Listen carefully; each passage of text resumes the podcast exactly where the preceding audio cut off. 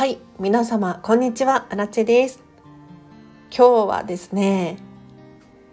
ディズニーシーに住みたいミニマリストがディズニーよんじゅっしゅうねんのオープニングセレモニーを見て思うことという話をしていこうかなと思います。いや、皆様にせんにじゅうさんねんしがつじゅうごにち、昨日なんですけれど、東京ディズニーリゾートがよんじゅっしゅうねんを迎えました。いや、おめでとうございます本当にめでたいですね。で、やっぱり雨なんだよねっていうそう、なんかディズニーリゾートのアニバーサリーイヤーは雨がつきものなんですね。で、今年も漏れなく雨だったっていうところから始まるのが面白いですよね。そんなことをね、あのディズニーオタク歴さんねんめの私が語るのもどうかなとは思うんですが、今日はあのオープニングセレモニーを直接ではないんですが、ネットで見まして、それを見て私がどう思うか、もしくは皆さんがどう思うかっていう話をしていきたいなと思います。いや、皆様あれ見てどう思いました？見てないよっていう方いらっしゃったら、そんな長い動画ではなくってはっぷんくらいの動画なので見てほしいなと思うんですけれど、まずはディズニーアンバサダーの小笠原美香さんが司会を務めて、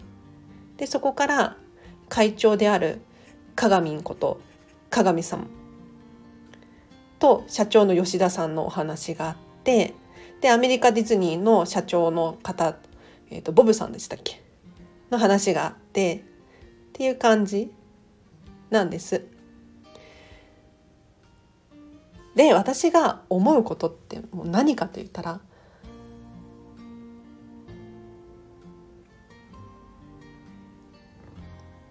つながりですよ。つながり。今回の、あの皆さんのそれぞれのスピーチの中に、こうキャストとゲストとのつながりを意識されているのかななんて思う言葉が多く出てきたななんて思いました。で、前回のさんじゅうごしゅうねんのアニバーサリーのスピーチがどんな感じだったのかってね、正直私ディズニーオタク歴が浅いのでわからないんですけれど、今回ね、あの会長や社長がおっしゃっていたのが、ゲストの皆様のおかげですと、よんじゅっしゅうねんを迎えられたのはゲストの皆さんのおかげですっていうのはもちろんのこと、他にもですね、えっと、関係各社の皆様、キャストの皆様、ディズニーを卒業された先輩方、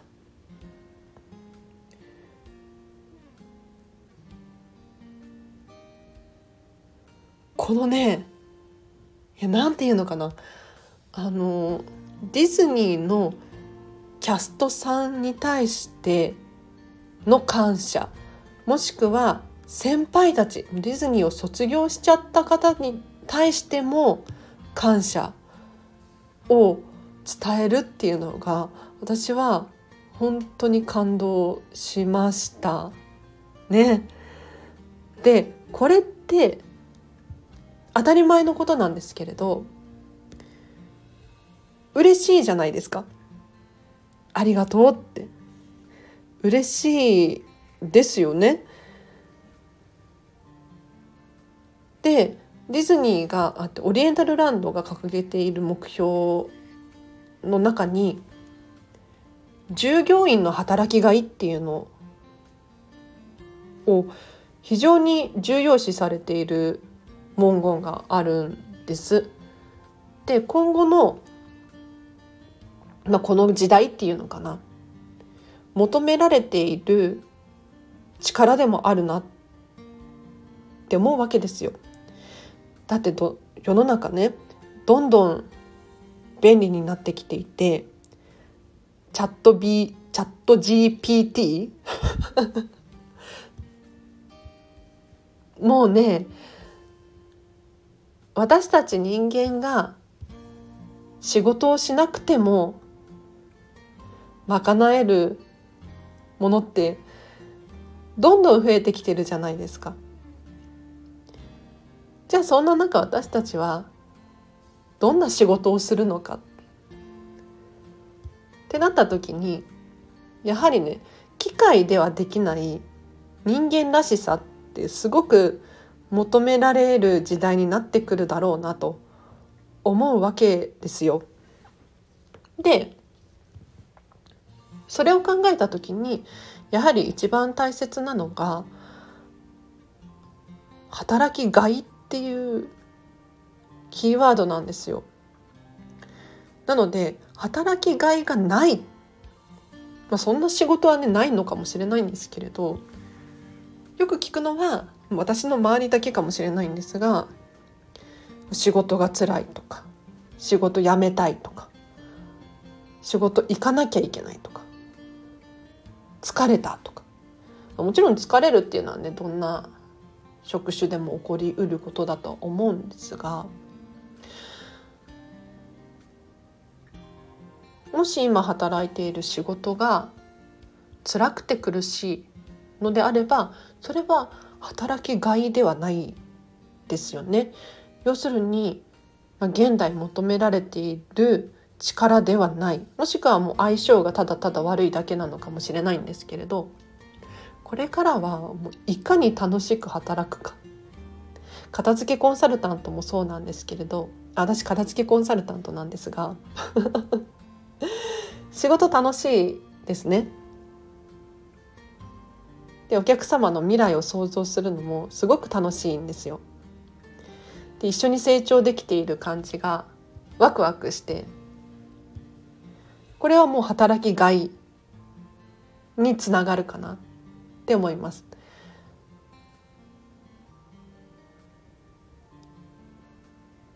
他にも私はウェブ記事を書いたりもしているんですけれど、毎回ね、あれ書きたいな、これ書きたいなっていうアイデアがあってすごく楽しいんですよ。で、確かにね、今時こう エーアイ がね文章を書いてくれるなんていうこともなんか出てきているらしいんです。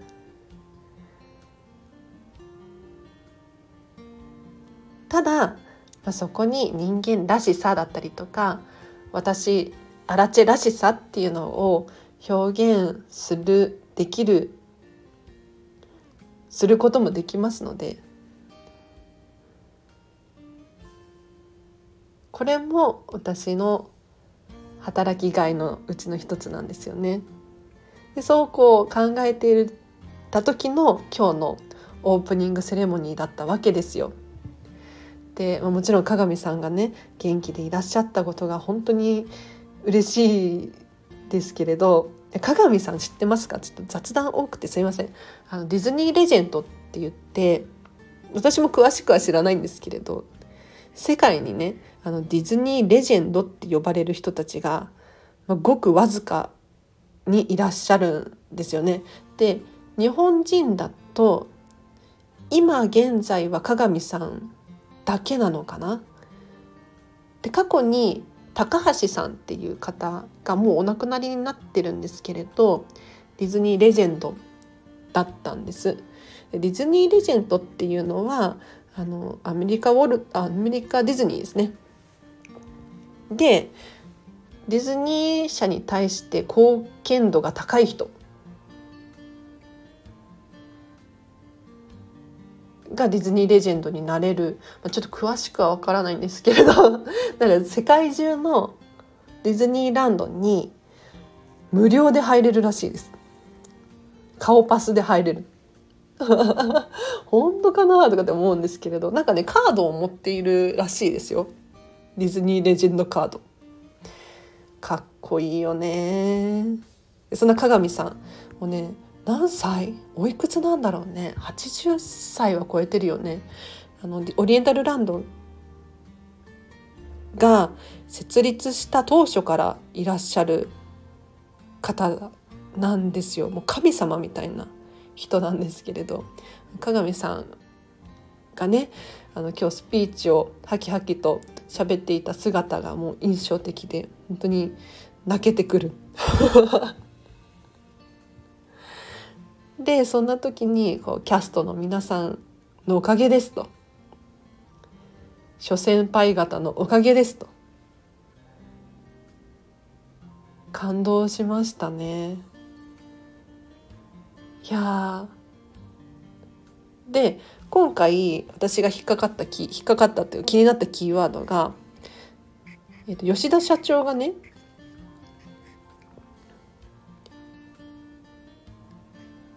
最後に言っていたのを言っていた、えっと、いろんな色の夢があると。でそれはゲストにとってもキャストにとってもいろんな夢がある。でその夢がつながる場所がここ東京ディズニーランド、ディズニーリゾートなんだよって言ってたのがすごくいいなって思いましたね。あの夢がつながる場所っていいですよね。可愛い表現だなって思いました。で、キャストにもいろんな夢があるっていうのを理解した上で働いてもらっているっていうのもすごく印象的でした。はい。なのでディズニーに行けば夢、夢が叶うのはもちろんなんだけれど、夢がつながる、あのビリーブ シーエム ドリームスで今ディズニーシーで開催している夜のショーがあるんですが、ビリーブのショーの歌詞歌詞があるんですけれど、これ日本語だとミーシャさんが歌っているんですが、これがねまたこの夢がつながる場所っていうところにすごく通ずる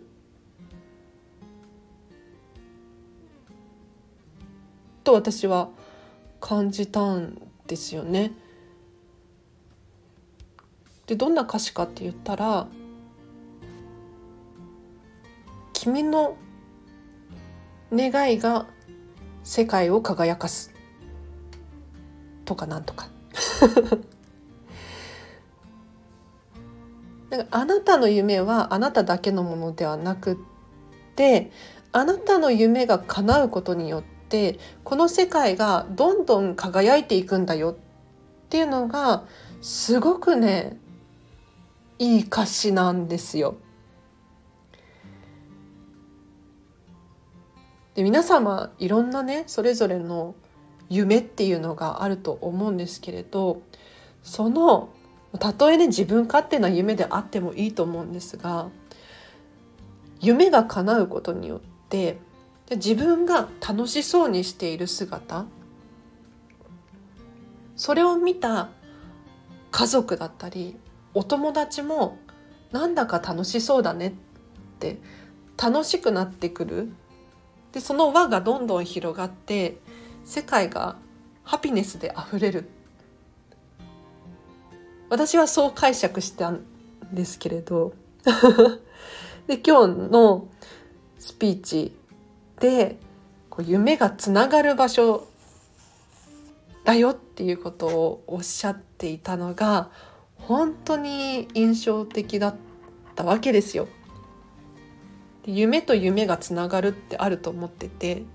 や誰かの願いって誰他の誰かの願いでもあるんですよ。例えばこんまりさんってね、私こんまり流片付けコンサルタントなんですが、こんまりさんはお片付け大好きなんですよごさいの頃から片付け始めてって。でこれ嘘じゃなくて、みんながだから外で鬼ごっことかかくれんぼとか楽しんでいる横でお片付けが大好きだったんですよね。で本を読み漁って、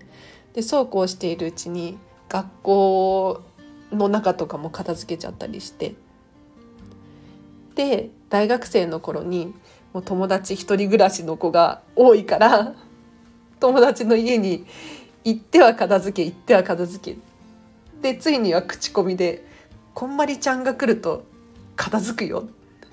なんていう噂が広まり、そこから片付けコンサルタントっていう仕事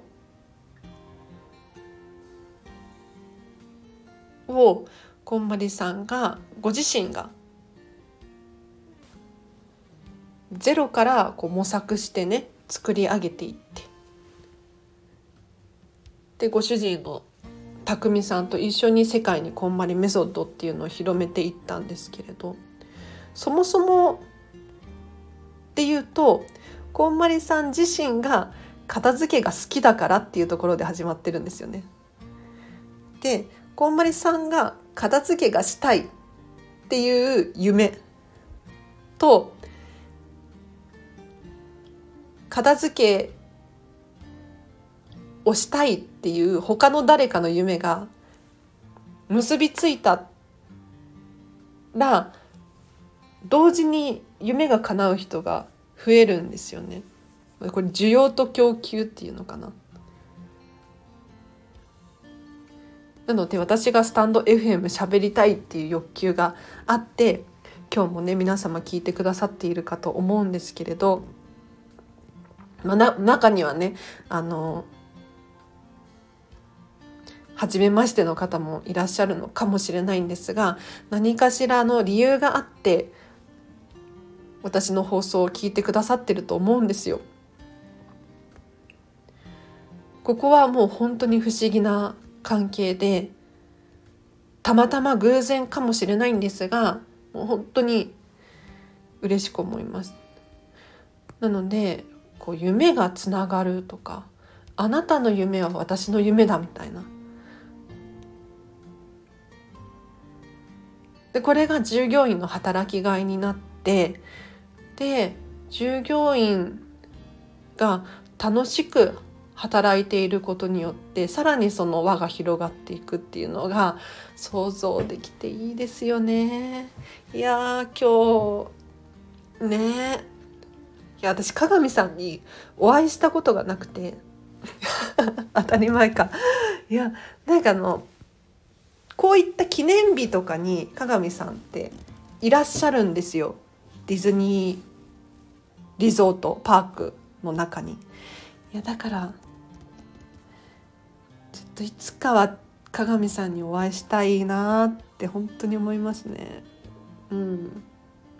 で今日ね雨だったから、あじゃあこの話をして終わりにしようと思うんですけれど、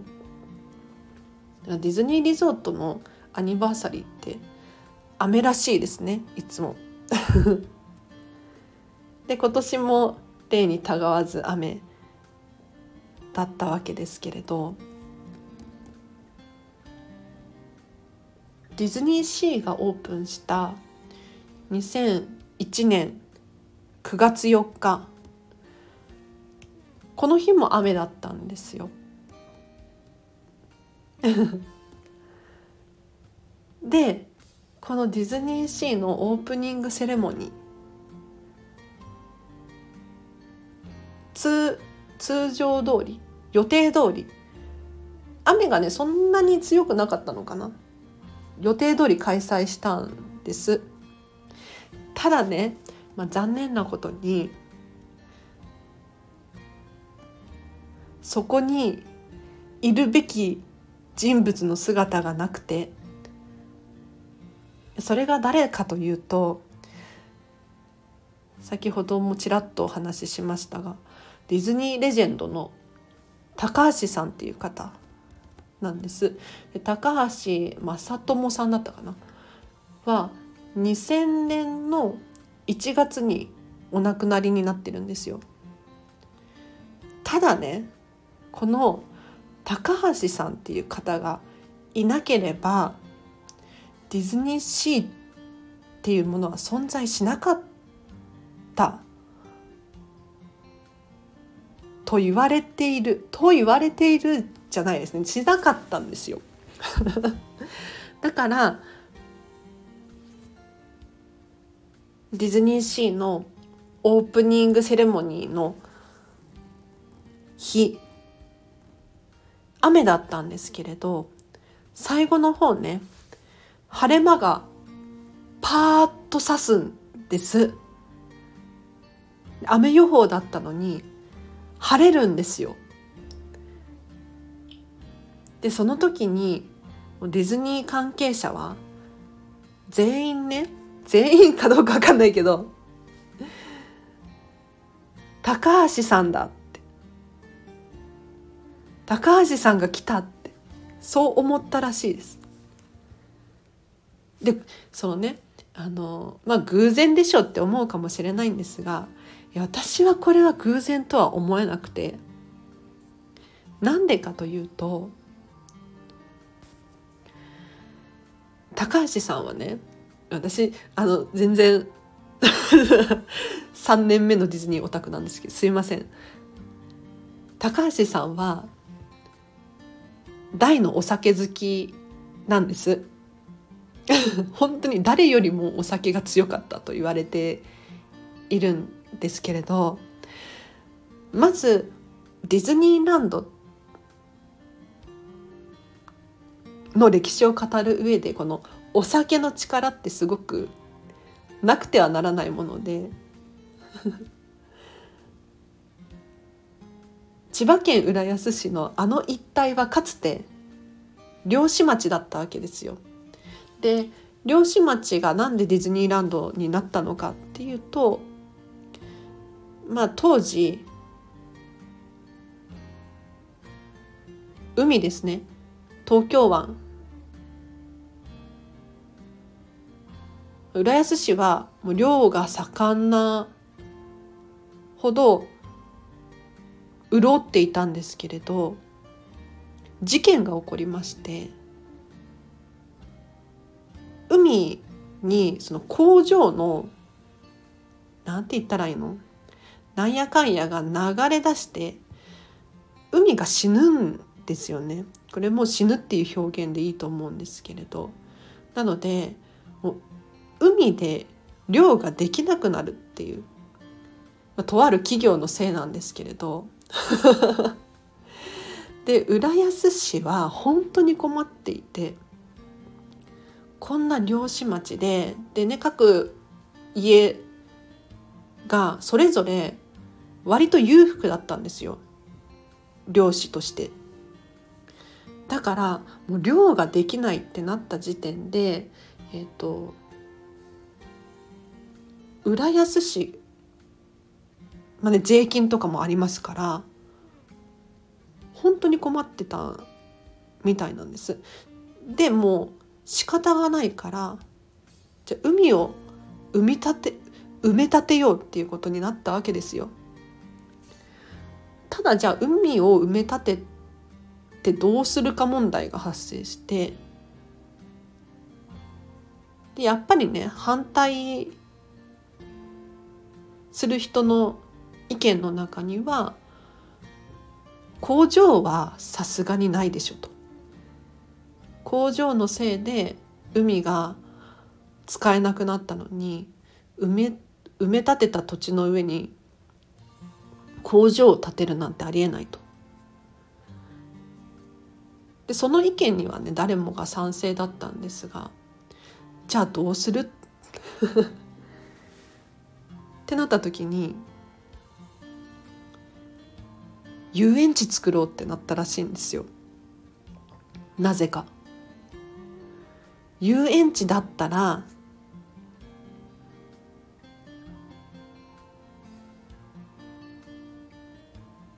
かつての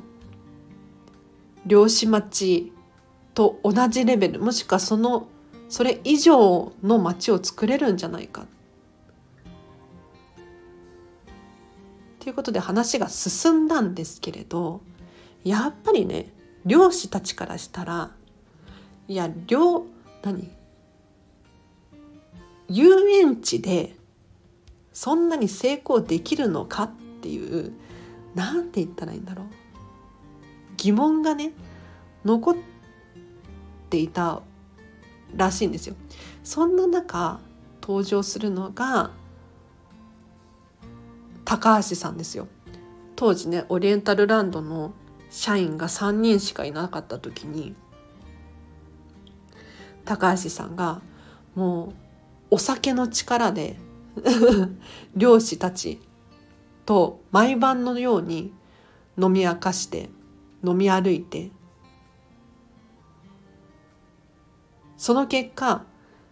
信頼を勝ち取るっていうなんかね何の本だったかな、当時の大卒の初任給がいちまんごせんえんだった時代に、高橋さんが毎月飲み明かした金額、なんとななじゅうはちじゅうまん意味わかんないですよね。で隣でね鏡さん、もうとんでもない金額だなと思いながらも、その経費の書類にハンコを押してたとかってね面白いですよね。で、で、そう話を戻しますけれど、ディズニーシーって最初から大人向けの設定で作っていたんです。なのでお酒が飲めることっていうのは大前提だったんですよ。ファミリーで楽しむディズニーランドに対して、大人が楽しめるディズニーシー、そこには美味しいお酒と美味しい料理と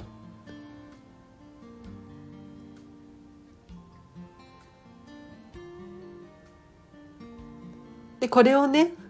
たの一番一番楽しみにしてたのが高橋さんだったんですよ。で生前彼はね、ディズニーシーが完成したら俺が一番に乗り込んで酒を飲むんだと、そんなことを言っていた高橋さんは、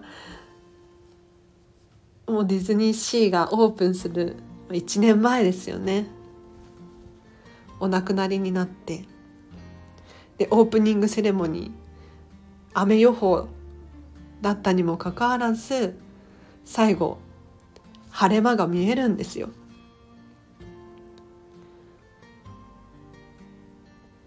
そりゃもう高橋さんが来たって思うじゃないですか。しかもね、しかもまだ続きがあるんですよ。しかも面白いことに、このディズニーシーのオープン初日って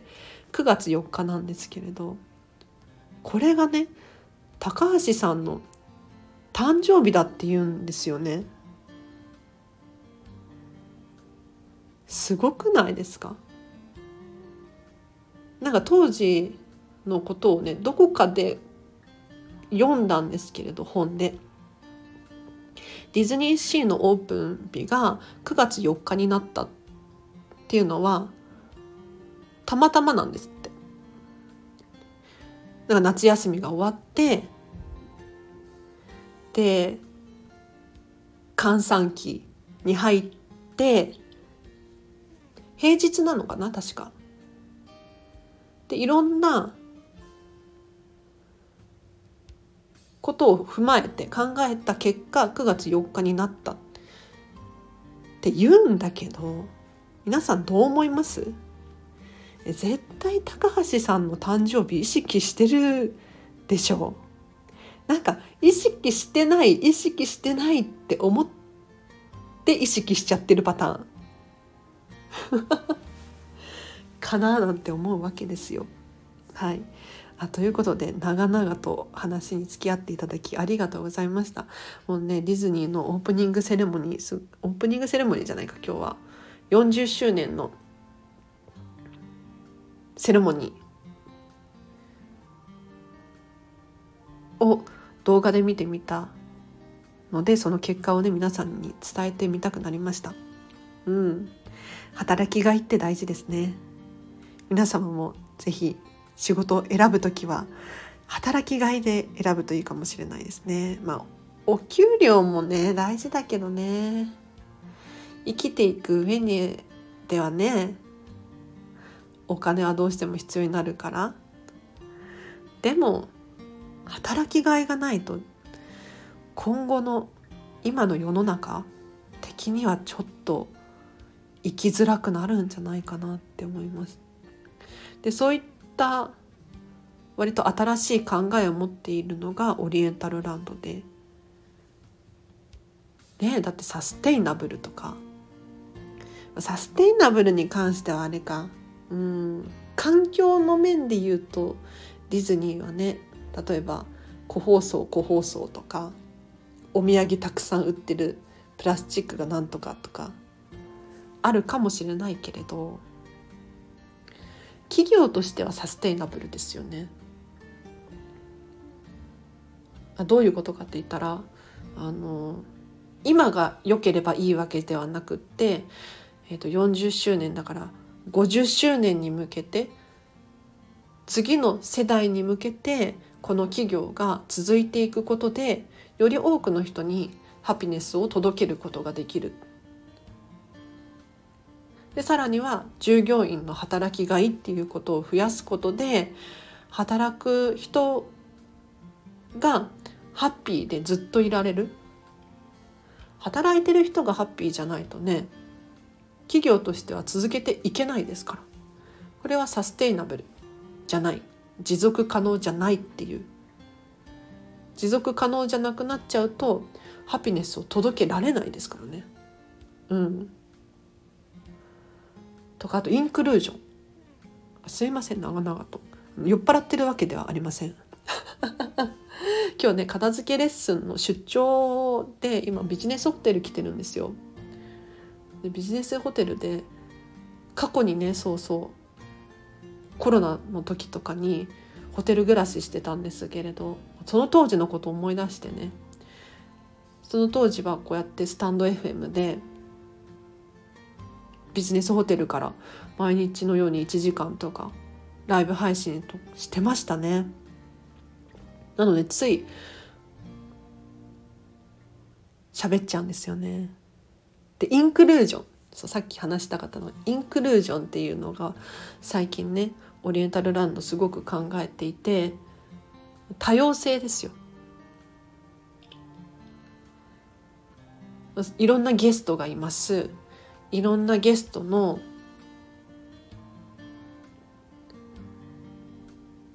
目的があります。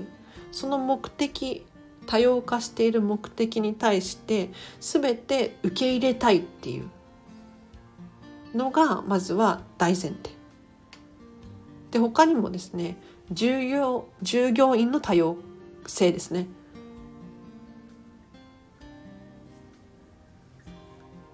育ちが違えば住んでる場所も違うし価値観も違う人たちが集まっている。で外国、特にアメリカとかに行くともう人種も様々だったりとかするのでもう全ての人を受け入れて全ての文化を受け入れて尊敬するっていうのをすごく現代求められているらしいんですね。なので最近しがつからかな確かオリエンタルランドは従業員のコスチュームの性別を自分で選べるよっていう、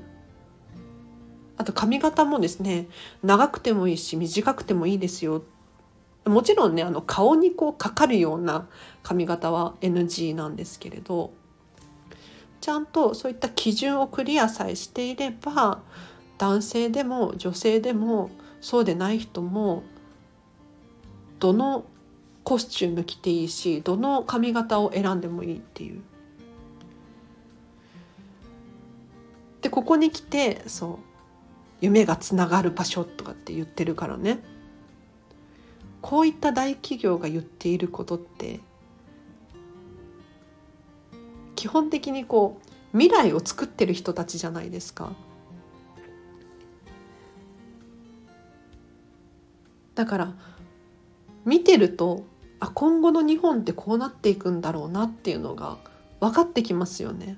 これ面白いなと